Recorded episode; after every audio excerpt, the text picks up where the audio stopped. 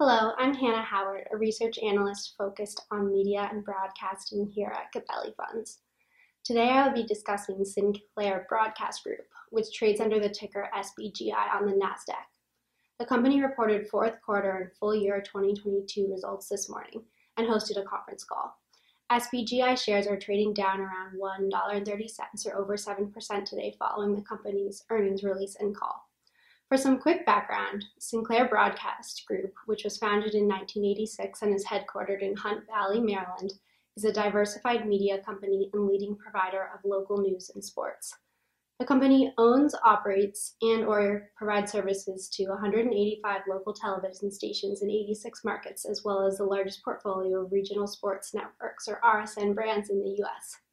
The R S Ns own the exclusive rights to air the games of professional sports teams and other sporting events, and serve as the T V home to more than half of all M L B, N H L, and N B A teams.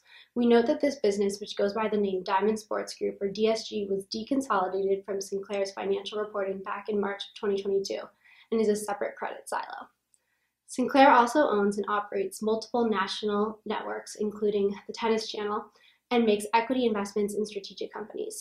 This includes a partnership with Bally's Corp, which drives increased monetization opportunities for the company through sports betting.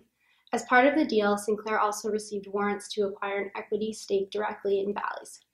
Additionally, either directly or through its venture subsidiaries, the company also owns various non-media related investments, such as a private equity and real estate.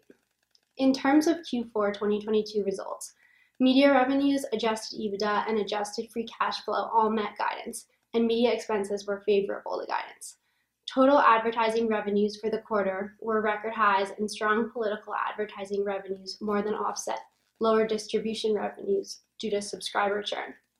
Looking back over twenty twenty-two, Sinclair took several actions to increase shareholder value, including raising its dividend by twenty-five percent, buying back approximately five million shares, or roughly seven percent of the shares outstanding, and repurchasing one hundred eighteen million dollars of face value of Sinclair's twenty twenty-seven notes at a discount. This month, the company also purchased the remaining outstanding Diamond Sports preferred units, which had a coupon of over twelve percent, and for which Sinclair had a guarantee of collection. In terms of risk, Sinclair faces economic risks associated with overall advertising spending. In addition to an economic slowdown, traditional advertising formats, including broadcast, are facing increased competition from the internet and other new forms of media or alternatives. Additionally, weaker retransmission revenue performance and outlook has created questions about long-term industry pressures, which we expect to weigh on the stock and sector near term. We would note that Sinclair also carries more debt than some of its broadcast peers, with total long-term debt of four point two six five billion dollars and total net leverage of four times at year-end. Looking ahead to Q one of twenty twenty-three, media revenues and adjusted EBITDA are both expected to decrease on a year-over-year basis, primarily due to the absence of political advertising spend, lower net retransmission revenues, and a change in the company's R S N management fee. While broadcast trends are tougher, Sinclair generates significant free cash flow, and further buybacks could support the stock price or drive it higher.